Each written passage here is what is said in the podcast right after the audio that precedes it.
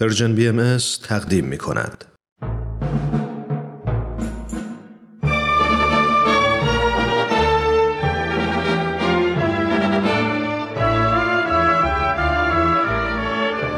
رادمردان جاوید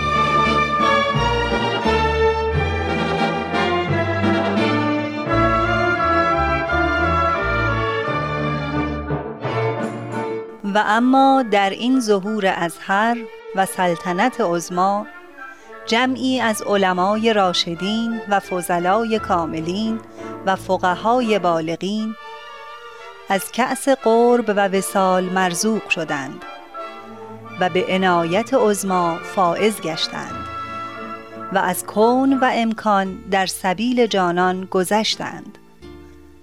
همه اینها محتدی و مقر و مزعن گشتند برای آن شمس ظهور به قسمی که اکثری از مال و ایال گذشتند.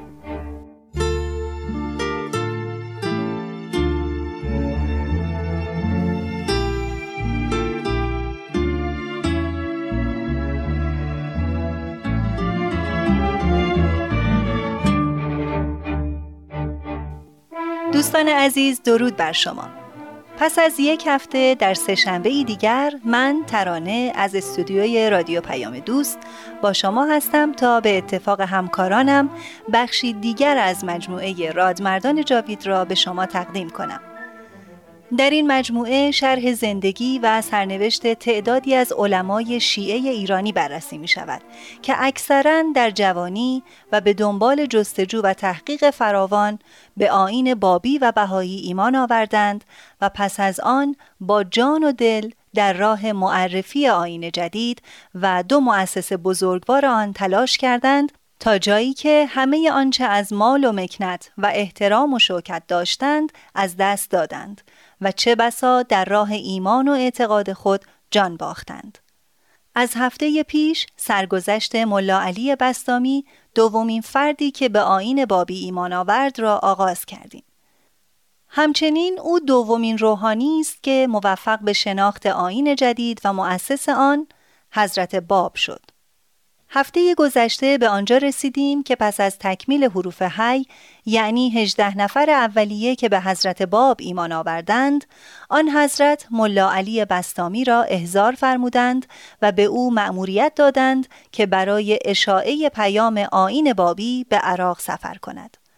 دوستان لطفا در ادامه برنامه با ما همراه باشید.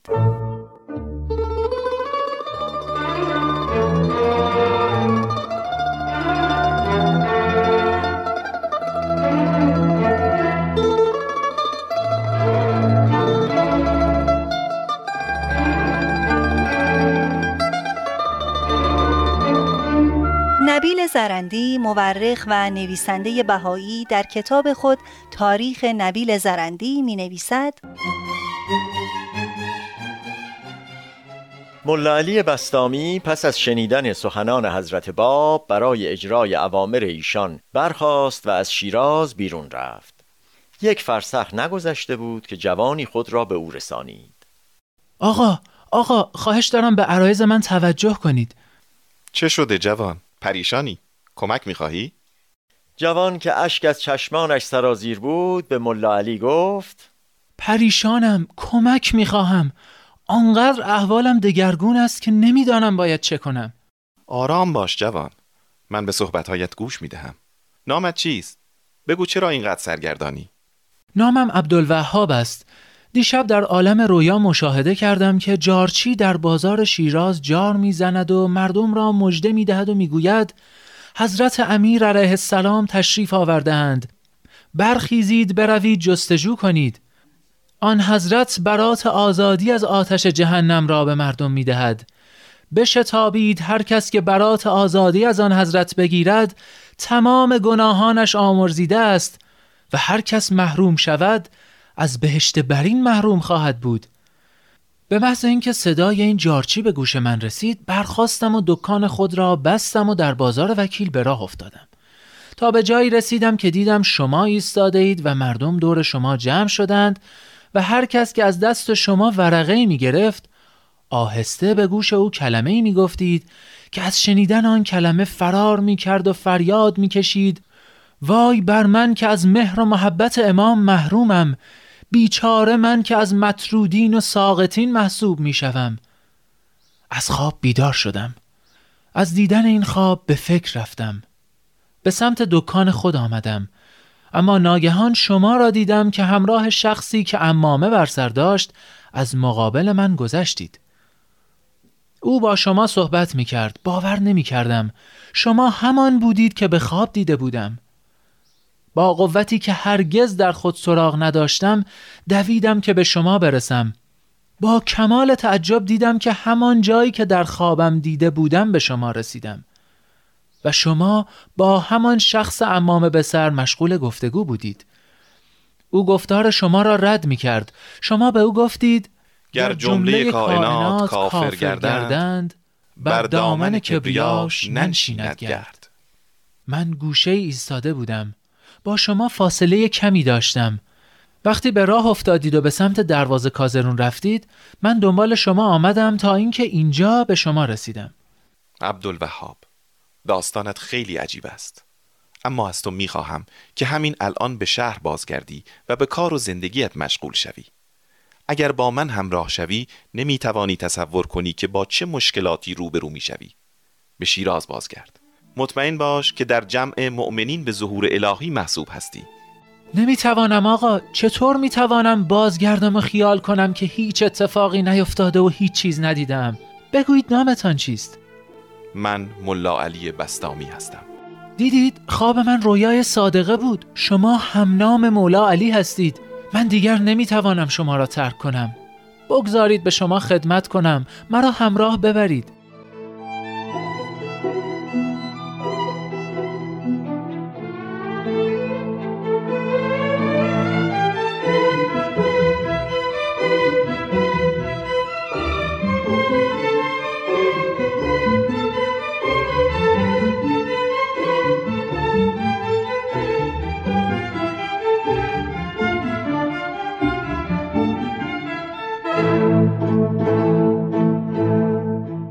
سرانجام عبدالوهاب مرا راضی کرد که او را همراه ببرم.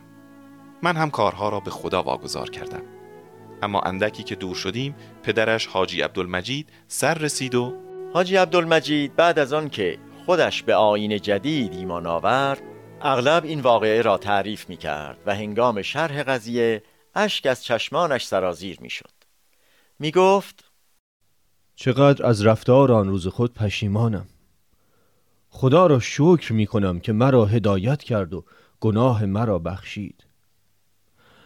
من برای پسران فرمان فرما والی فارس کار می کردم به واسطه او هیچ کس جرأت نداشت تا به من جسارت کند یا اذیتی برساند.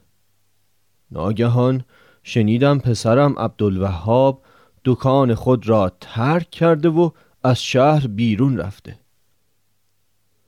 من هم فورا از دروازه کازرون خارج شدم تا او را پیدا کنم.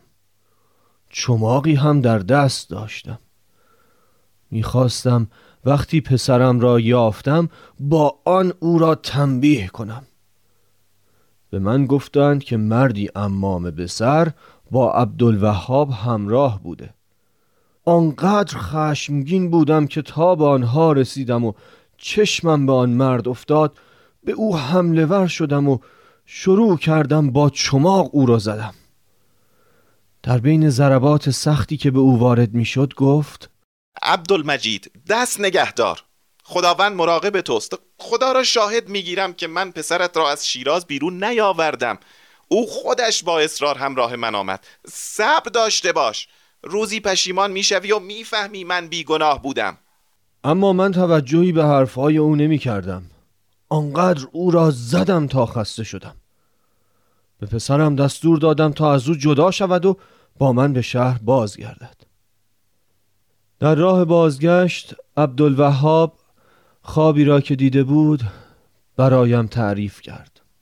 بسیار متاسف شدم و از رفتار خود پشیمان گشتم. مدتی گذشت تا اینکه من از شیراز به بغداد و از آنجا به کازمین عزیمت کردم و در همانجا مسکن گرفتم. عبدالوهاب آنجا مشغول کار بود و من نمی‌دانستم که او به آین جدید ایمان آورده. در سال 1267 که حضرت بهاءالله در سیاهچال تهران زندانی بودند عبدالوهاب هم از محبوسین قلعه بود. تا اینکه در سال 1268 پسرم عبدالوهاب به شهادت رسید. وقتی حضرت بهاءالله به بغداد تبعید شدند رحمت الهی شامل حال من شد و ایمان آوردم.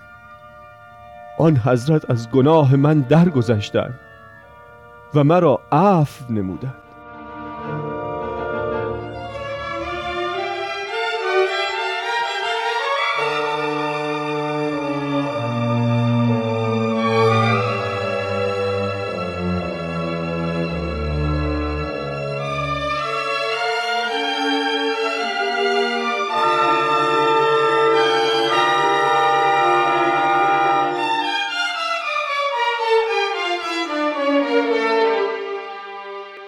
نصرت الله محمد حسینی مورخ و محقق بهایی در کتاب تاریخ خود حضرت باب می نویسد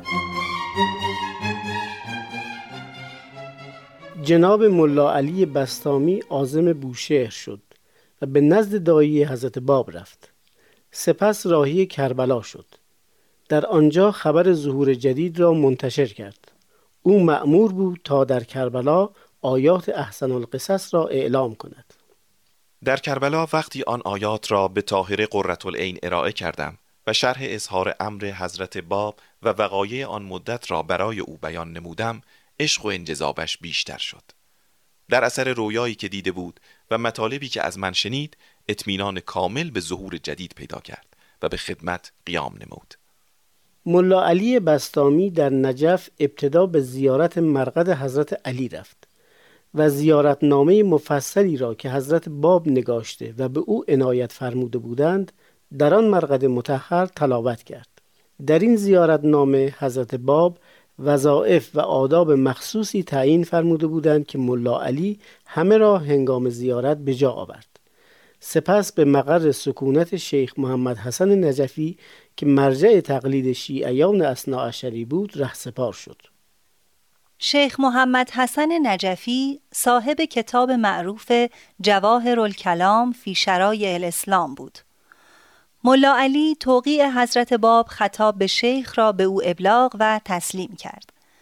موجان مؤمن محقق بهایی در مقاله‌ای به نام محاکمه ملا علی بستامی می نویسد ملا علی اوایل ماه آگوست 1844 به عراق رسید. به نجف رفت و نامه مخصوص حضرت باب را به شیخ محمد حسن نجفی ابلاغ کرد. ملا علی به مجلس درس شیخ وارد شد و بیمهابا اعلان کرد که موعود منتظر در شیراز ظاهر شده. سپس شروع به اقامه دلایل کرد. دلیل او آیات اوست. معجزه او همان معجزه است که حقانیت اسلام با آن ثابت می شود از قلم این جوان هاشمی که هیچگاه به مدرسه داخل نشده در ظرف چهل و هشت ساعت آیات و ادعیه جاری شده که برابر است با حجم قرآن که بر محمد رسول الله در طی 23 سال نازل گشته است. این کلمات مانند گلوله توپی بود که در آن جمع منفجر شد و همه حاضرین به مخالفت ملا علی بستامی قیام کردند. شیخ محمد حسن نجفی در همان مجلس به تکفیر ملا علی اقدام کرد. شیخ محمد حسن نجفی که به اداوت با ملا علی بستامی اقدام کرد از طرف حضرت بهاءالله شارع دیانت بهایی مخاطب مکتوبات بسیار شد. در یکی از این آثار مکتوب حضرت باب را به او متذکر می شوند که به او فرموده بودند اگر مقام ملا علی را می شناختی در برابر او سجده می کردی و این بهتر از هفتاد سال عبادتی بود که به جا آوردی. نصرت الله محمد حسینی می نویسد های سید جواد کربلایی از سادات تباتبایی مقیم کربلا و نوه سید مهدی بحرالعلوم از مشاهیر مجتهدین اصولی اصر خود بود. او تحصیلات مقدماتی خود را در ایران و عراق نزد علما و حکما و عرفای مشهور عصر گذراند. اما عمده تحصیل او نزد سید کازم رشتی بود. او در میان شیخیه احترام و مقامی مخصوص داشت. وقتی در عراق از ملا علی بستامی مجده ظهور را شنید ایمان آورد. آنطور که خودش برای جناب ابوالفضائل گلپایگانی عالم بزرگ بهایی بیان کرده این گونه ایمان می آورد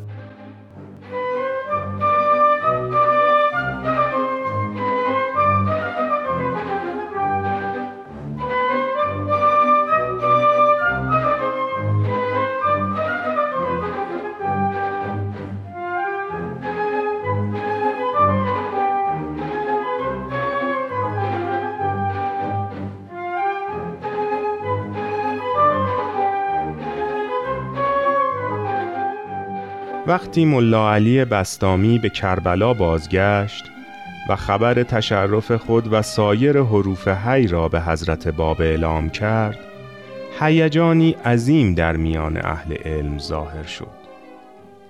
ولی ملا علی تنها به ذکر لقب آن حضرت اکتفا کرد و هرچه من و دیگر شاگردان مرحوم سید کازم اصرار کردیم از بیان نام و نشان آن حضرت خودداری کرد و فرمود باب ظاهر شده و ما به حضور ایشان مشرف شدیم.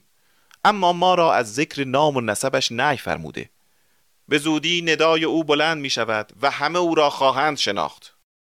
روزی ملا علی را به خانه خود دعوت کردم. هر دو بر بام خانه که در جوار مرقد امام حسین بود نشسته بودیم. و در اطراف ظهور حضرت باب گفتگو می کردیم. سید جواد به واسطه دوستی که داشتیم بسیار تلاش کرد که از صحبتهای من استنباط کند که باب کیست اما نتوانست آنقدر عرصه به من تنگ شد که با مزاح اما در واقع به نوعی جدی دو بازوی ملا علی را با قوت بسیار گرفتم و با التماس به او گفتم ای ملا علی باید تو را بکشم. آخر چرا نمی‌گویی آن حضرت کیست و تکلیف ما چیست؟ گفتم آخر جناب سید جواد ذکر اسم ایشان نهی است. من مجاز نیستم. خودشان من فرمودند میدانی؟ آن حضرت مرا معمور فرمودند از نوشته های ایشان هرچه در کربلا نزد نفوس است به شیراز بفرستم. وقتی ملا علی این را گفت تصویر سید علی محمد شیرازی چون برق از خاطرم گذشت. با خود گفتم از کجا معلوم که باب آن سید جوان نباشد؟ آری حتما او بود. من سید شیرازی را از نزدیک می شناختم. شش ماه در بوشهر و مدتی در شیراز با ایشان و خاندان افنان از نزدیک معاشرت داشتم. زمانی که سید علی محمد بیش از یازده ماه در عراق اقامت کرد به اصرار والده و داییشان واسطه شدم تا ایشان از کربلا به ایران بازگردند. فورا از بام پایین آمدم و نامه هایی را که از آن حضرت داشتم نزد ملا علی بردم. تا چشمم به مهر مبارک حضرت باب افتاد اشک از دیدگانم جاری شد. سید جواد هم به گریه افتاد. در حالی که من و سید جواد می گریستیم به او گفتم جناب آقا سید جواد من نام مبارکش را به شما نگفتم. ذکر نام ایشان نهی و من شده. شما هم این را مراعات می کنید حاج سید جواد کربلایی درباره بلوایی که در عراق به راه افتاد چنین می‌گوید. خلاصه ولوله غریبی در عراق ظاهر شد. علمای کربلا و نجف پریشان خاطر شدند و بنای مخالفت گذاشتند. آنقدر فتنه به راه انداختند تا آنکه حاکم محل دستور توقیف و حبس ملا علی را صادر کرد. همه کتب و آثاری را که ملا علی با خود داشت گرفت و با ملا علی به بغداد فرستاد.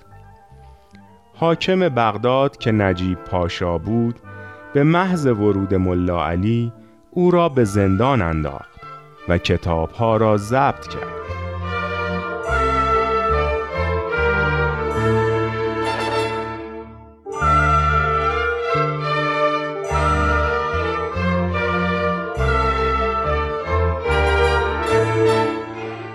همراهان عزیز به پایان زمان برنامه امروز رسیدیم. از تماس های پرمحبت شما سپاسگزارم و خواهش می کنم مثل همیشه ما را از نظرات و پیشنهادات خود آگاه کنید. تلفن 201 703 671 828 88 در اختیار شماست. تا برنامه بعد بدرود.